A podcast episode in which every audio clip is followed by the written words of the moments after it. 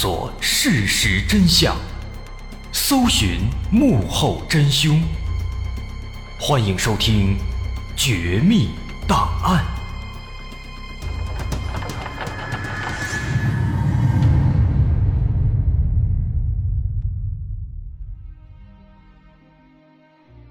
还原事实，探索真相。欢迎来到今天的《绝密档案》，我是大碗。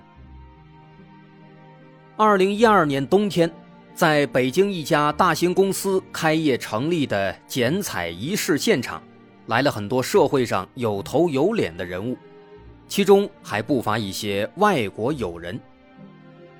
看得出来，这家公司的老板他的人脉一定非常广。在到场的嘉宾中，甚至还有一名军人。此人穿着一身笔挺的军装制服，看起来约莫五十来岁。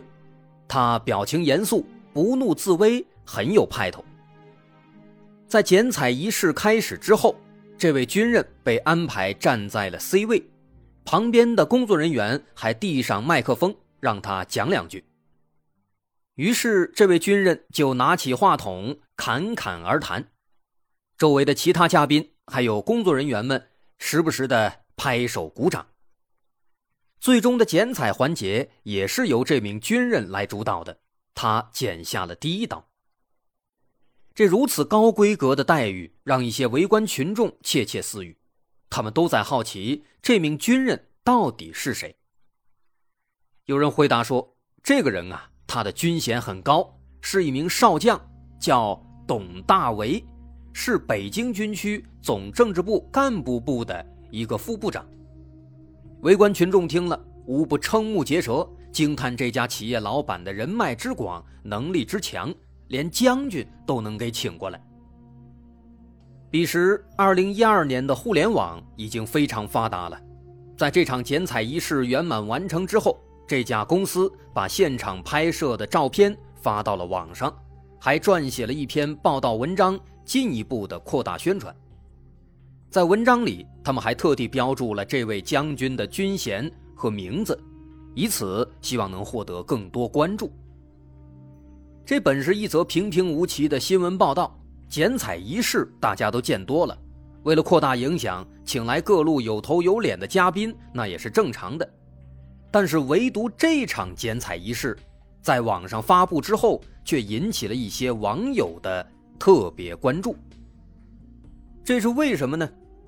根据《中国人民解放军内务条令》第一百零五条，军人不得经商，不得从事本职以外的其他职业和网络营销、传销、有偿中介活动，不得参与以盈利为目的的文艺演出、商业广告、企业形象代言和教学活动。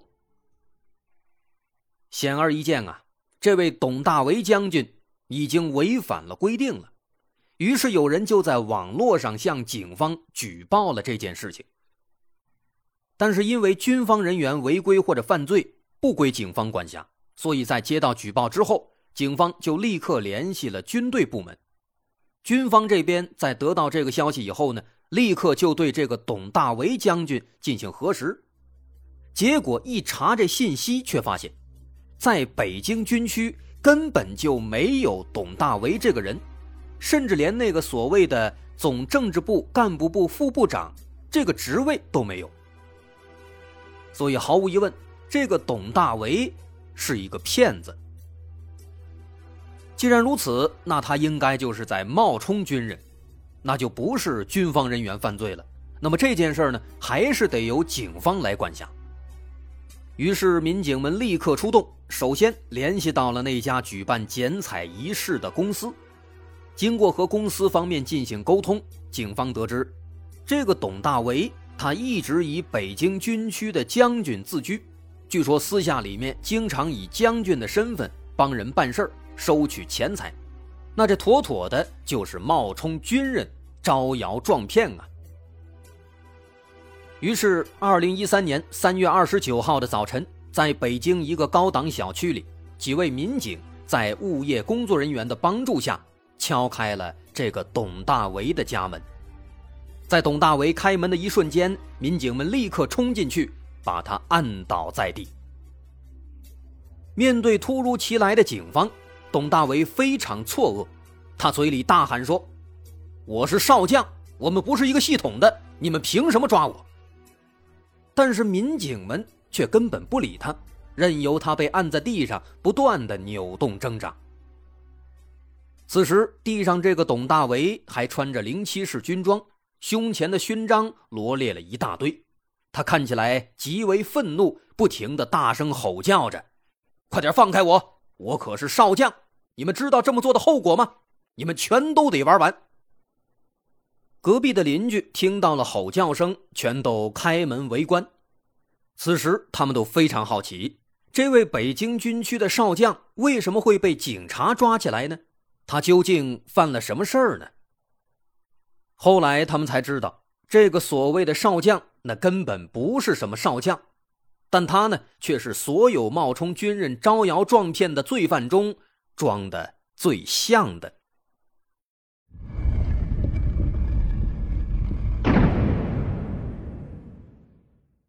董大为的真名叫董宪维，宪法的宪，维护的维。这名字的寓意非常好，但这个人却长坏了。他老家在天津的农村，父母都没有什么文化，但是他们在对子女的教育上却有着自己独到的见解。这对父母认为，教育孩子不能像对待牲口一样打骂，脑子要活，尤其是男孩，调皮捣蛋是必然的，但是不能因此就责怪孩子。这套理论听起来没有任何问题，也的确是对的，但是老两口对此却有些过度解读，尤其董宪维又是家中的独子，所以父母对他更多的其实变成了溺爱。董宪维小时候很调皮，经常和小朋友们打架，其他孩子的父母经常会找上门来，街坊邻里也经常劝老两口好好的管一管。但是老两口却不以为然，用他们的话来说，宁听骂声不听哭声。男孩子调皮些，长大了聪明。董宪维确实打小就聪明，但这股聪明劲儿啊，是他的懒惰激发出来的，尤其在学习上体现的淋漓尽致。他不爱学习，就想尽办法逃课或者请假。今天说自己妈妈生病了需要照顾，明天说自己的表姐结婚需要他这个弟弟去挂门帘这是北方特有的一种习俗。到了中学时期呢，请假没有那么容易了，学校管的也严了，他就天天在课堂上睡觉，好不容易挨到放学了回家了，写作业那是不可能的，就天天拿着空白的作业本去学校里交上去，但是他总不写。老师也生气，所以经常叫家长。可即便如此，父母在老师面前是点头哈腰，回去却舍不得教训孩子，总是温和的跟他讲道理，让他好好学习。董宪维当然不会听了，依然每天把空白的作业本交上去。不过后来啊，渐渐的他发现了一个规律。他发现老师并不是每一本作业都会批改检查，一般呢只会检查那些放在最上面的作业本。于是董宪维就想了一个办法，他每天早晨都会早早的去学校，然后主动帮课代表收作业本，之后每次呢他都把自己的作业本放在最下面。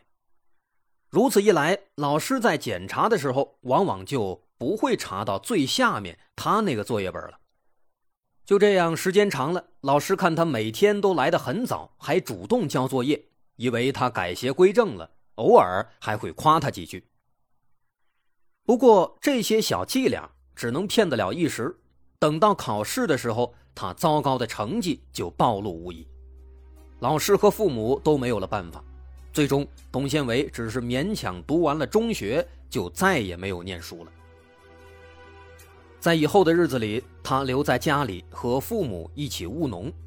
他感觉这样的日子还挺自由的，没有束缚，想不去就不去。但是，一年下来啊，他发现这种自由的务农其实是假的，因为如果天天都不去干农活，那到了年底就没有收成，就赚不到钱了。在家务农的几年间，几乎都是父母在干活，他帮上的忙少之又少。再后来呢，他实在忍受不了这种单调的生活了，就在家里拿了一些钱，跑到城市里要闯出一片天地。但是，虽然他自诩聪明，虽然确实有一些小聪明，可他毕竟只有中学学历，这样的学历在城市里根本找不到什么像样的工作。在多次碰壁之后，他只能在工地上找了一个苦力活，勉强维持温饱。这样的工作和在家里种地一样劳累，甚至还不如种地呢。在干了短短十几天之后，他开始经常旷工，跑到劳务市场去寻找新的机会。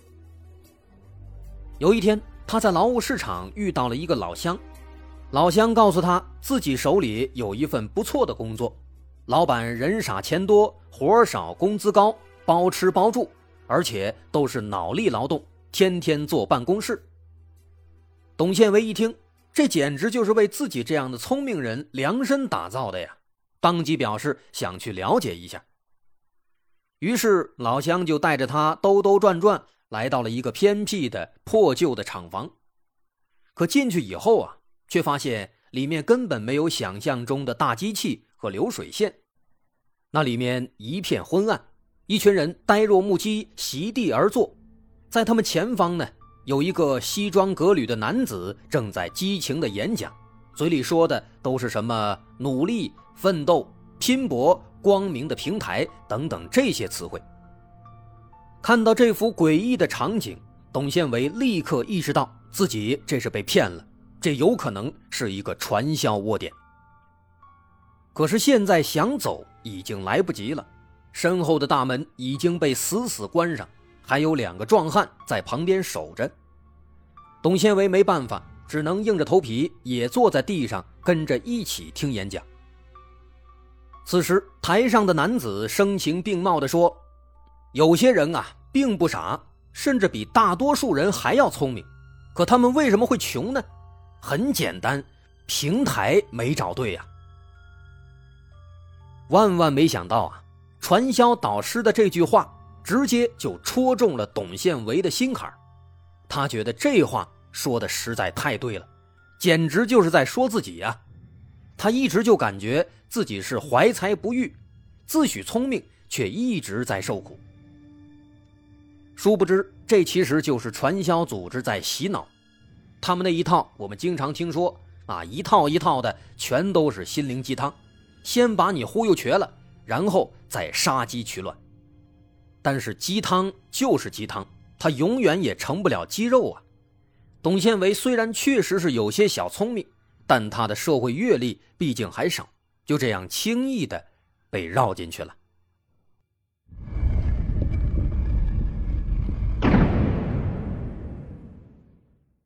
传销导师那句话呀，把董宪维深深的打动了。从那之后。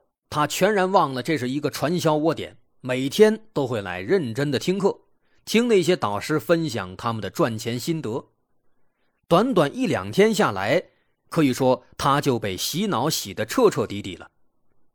接下来，台上的导师开始介绍什么样的平台才是对的。那答案很简单啊，当然是他们这平台是对的了。然后他们开始给大家介绍。如何赚钱？介绍他们的传销模式，号召大家往里面投资，还鼓励大家带上自己的亲戚朋友一起进来投资。这其实很明显了，就是传销啊！但是董宪维呢，他已经被洗脑洗得很彻底了。虽然啊要把自己的钱给投资进去，但是他认为凭借自己的聪明头脑。可以拉到更多人，赚到更多钱。就这样，在之后的一年多时间里，他把自己和父母的全部积蓄都给投了进去，还美滋滋的以为自己是真的在投资，还等着有朝一日能够分钱呢。这个美梦只做了一年多，一九七八年十月，这个传销窝点被警方直捣黄龙。原来呀。警方早就盯上这个窝点了，暗中观察了很久，这次终于能够一网打尽了。那因为当时董宪维仅仅还处在受害者阶段，还没有开始行骗，所以最终就被警方遣送回了家乡。在回到家乡之后，这段被骗的经历沦为了大家的笑柄，这让董宪维非常窝火。所以在家里没待几天，他就再次踏上了进城打工的道路。有了上次的教训，他这次终于不那么飘了。在之后的几年里，他摆过地摊儿，当过保安，刷过盘子，但是都干得不长久。后来呢，他来到一家高档酒店里当服务员。因为包吃包住，待遇也还可以，他在这里一干就是好几年。不过他仍然还是不甘心的，在业余时间，他还是在不停的寻找赚大钱的机会。直到一九九八年，有一天晚上，他在酒店工作时，无意间听到有两名顾客在讨论军校招生的事情，其中有一个中年妇女说。说他亲戚家有一个孩子就考进了军校，进去以后呢，就像变了一个人，人也精神了，也自律了。听说以后还能保留军籍，肯定是前途无量。但是反观自家孩子没有考上军校，想花钱都没有门路啊。他旁边的另一个女人听了也跟着附和，说能考进军校确实是一件天大的好事哪怕自己花再多钱都愿意去办。这番对话呢，引起了董宪维的注意。啊，上军校真的有那么多好处吗？于是呢，他就开始打听，向各种朋友去问有关这军校到底是怎么回事。朋友说，说军校啊，确实很难进，但是一旦上了军校了，毕业就是军官，以后还能分到一个不错的工作，那简直是前路亨通。也正因此，很多人。都愿意花大价钱找人走关系，给孩子争取进入军校的机会。但是呢，据说有这层关系的人啊，那是少之又少，而且听说找一次关系，少说也得花上十万八万的，而且还不一定能成。十万八万啊，在九八年，这可是一个天文数字，这个数字瞬间让董宪维浮想联翩。这不就是一个赚钱的商机吗？回想自己当年在传销组织受骗的经历，他觉得当年那些传销的课没白听，是时候派上用场了。他打算以帮人介绍军校的门路为幌子，去行骗赚钱。不过呢，要想以此赚钱，首先要让别人相信自己能把这件事办成，所以他认为。可以把自己伪装成一个军人。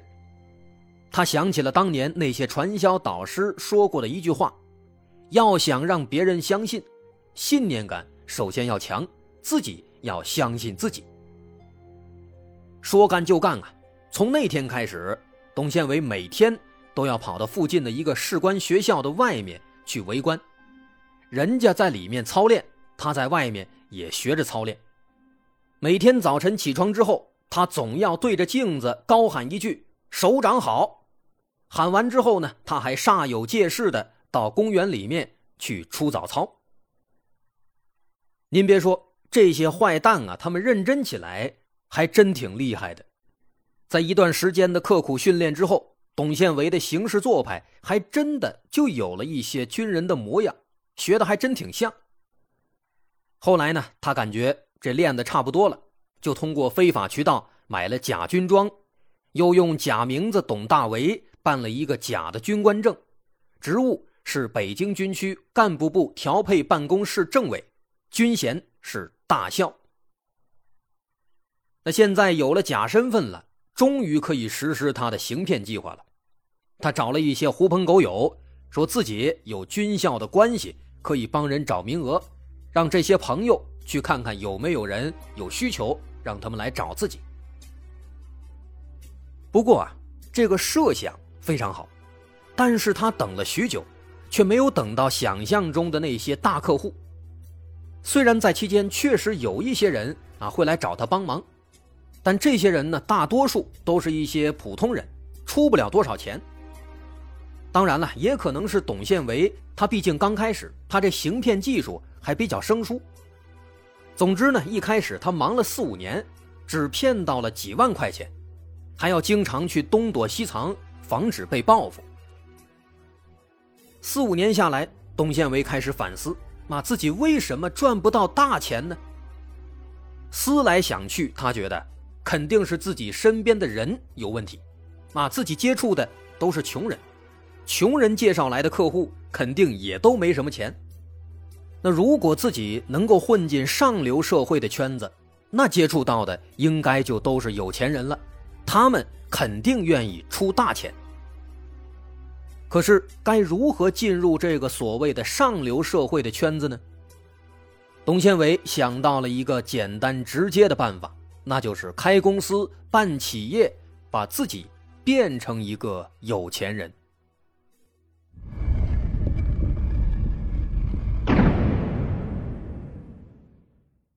二零零三年，董宪伟在北京开了一家公司，叫君威建投资有限公司。公司成立之后啊，他不干什么实事但凡当地有一些公开的企业家聚会、商业活动等等，他就去参加。那因为董宪维他模仿军人，模仿的有模有样嘛，在聚会上有人看他相貌堂堂、谈吐不凡，就主动过来搭讪。而董宪维呢，他也很有套路，为了混进这个上流社会的圈子，他显然也读了《孙子兵法》。玩起了欲擒故纵。面对那些前来搭讪的企业家，他并不会主动说出自己所谓的大校的身份。有人看他举手投足间透露着一股军人的干练，又看到他这公司名叫军威剑，就会主动问他是不是当过兵，但他每次都会笑笑不说话。不过他身边的助理们却总是会不经意间说漏嘴。称呼他为首长。那么长此以往，人们渐渐的就看明白了，哦，这个董大为看来是有军方的背景。有军方背景可是一件不得了的事情啊！况且助理们都叫他首长，这肯定是军队里的大官啊！一传十，十传百，圈子里很多人都听说了，全都来主动的接触董宪维，希望跟他讨好关系。此时有人可能会问了：这董宪维毕竟是假的，那圈子里面那都是见多识广的商界大老板，他们难道就没有怀疑他吗？难道董宪维就真的没有一点破绽吗？您别说，还真没有。这董宪维啊，他毕竟是一个聪明人，后来他又专门去学习了心理学，再加上传销组织里面接受过训练啊。口才和演技，那自然是不在话下的。其实，如果当时人们的法律意识强一些，董宪维的骗局也一早就会被戳穿了。因为之前咱们也提到了，军人不能经商嘛。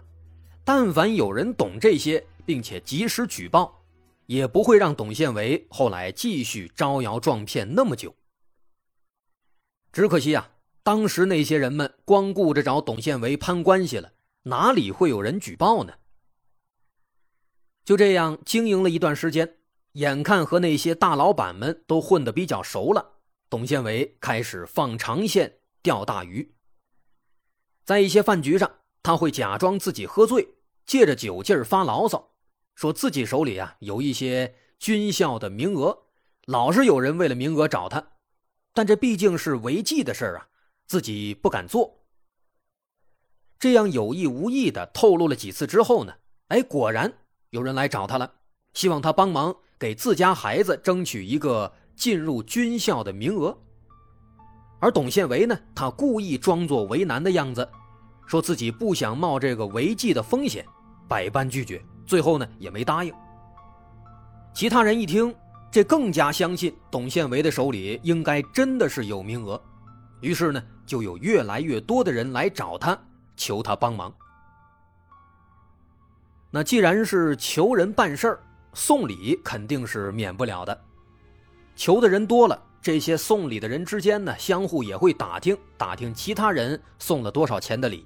啊，别人送一万，那我必须就得比一万多呀，不然我这事儿人家没法重视啊。就这样，这价格呢也是水涨船高，很快从一两万涨到了十几万。那董宪维真的能够把人家的孩子给安排进入军校吗？当然是不能的。董宪维自己也了解过，军校的招生都有严格的指标，根本无法作假。不过啊，在那段时间，他听说军队会在石家庄的两所普通大学。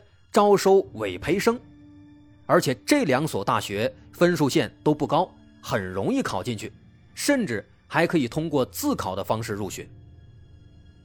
那这个军队在这两所学校招收委培生，什么是委培生呢？顾名思义，就是接受委托培养学生。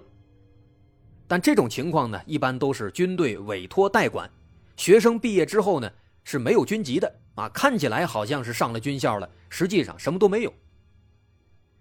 所以说，董宪维的计划呢很简单，对外宣称可以搞到军校名额，毕业之后能够拿军籍，但实际上让学生们考进这些普通学校去当委培生。哎，看起来学生们进去以后呢，接受的是军事化管理，但实际上等于白学，最后没有军籍，只能拿到普通的毕业证。当然，这些猫腻，那些家长们肯定是不知情的。很快，很多家长上钩了。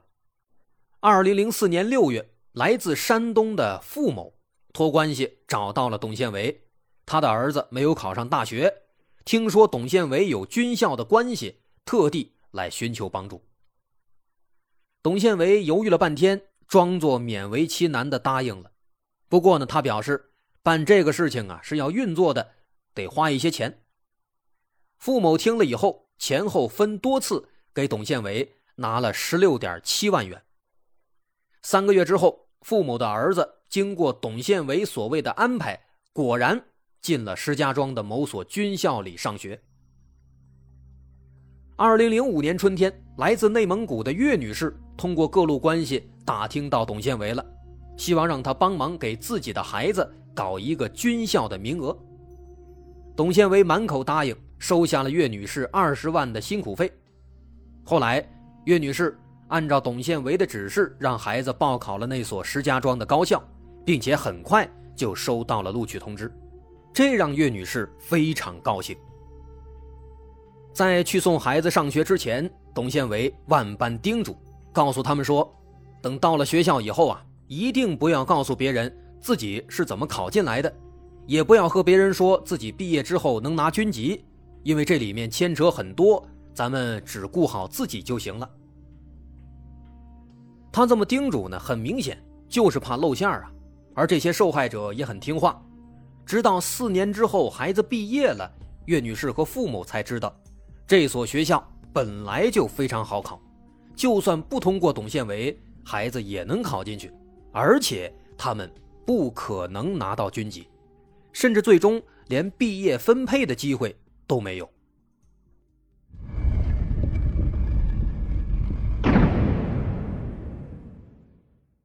在那两年时间里，像岳女士和父母这样被骗的家长还有四位，他们每一位都被骗了十五到二十万左右，他们的孩子也都按照董宪维的指示考进了石家庄的那两所学校。虽然最终他们都发现自己被骗了，但这些家长却有口难言。毕竟托关系找人，这是违规操作，如果曝光了，可能会影响孩子。而且他们也担心董宪维真的有某些背景，所以这些事儿呢，最终只能是不了了之。让人哭笑不得的是啊，即便到了这个份上，依然没有人怀疑这个董大校的身份的真实性。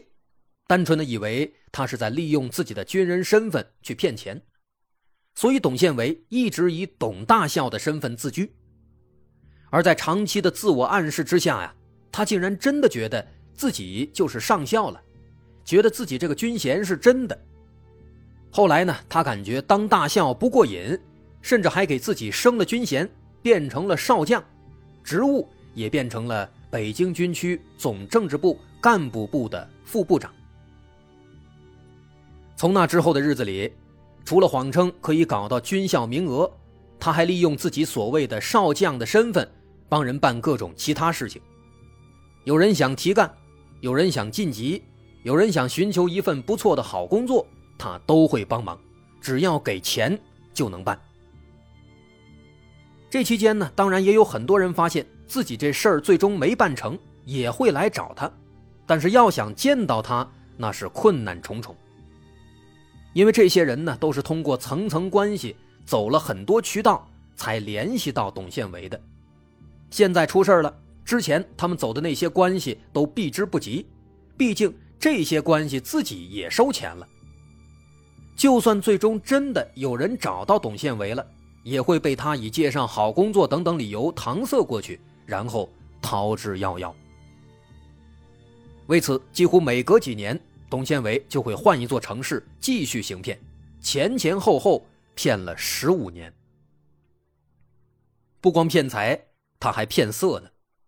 在这十五年里，寂寞难耐的董宪维还骗到了两个媳妇儿，还煞有介事的给两个媳妇儿发了两张伪造的所谓的军队颁发的结婚证。但殊不知，军队根本不会发这种证件。直到最终案发了，这两个媳妇儿相互之间还都不知道呢，还都以为自己是天底下最幸福的女人，这是何其讽刺啊！二零一二年十月，经人介绍，年轻企业家陈某认识了董宪维。董宪维自称可以利用部队的关系啊，搞物流公司，并且表示投资两百万，一年就可以回本。陈某听了。当即有些心动，但是对这种快速回本的生意啊，还是有些犹豫和提防。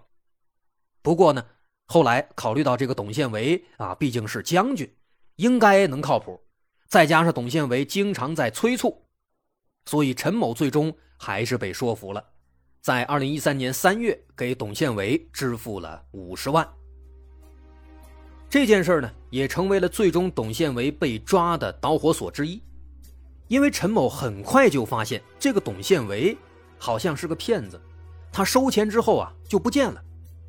在多次联系董宪维未果之后，他开始在网络上时刻关注着有关董宪维的各条线索，并且后来还联系到了更多的其他的受害者。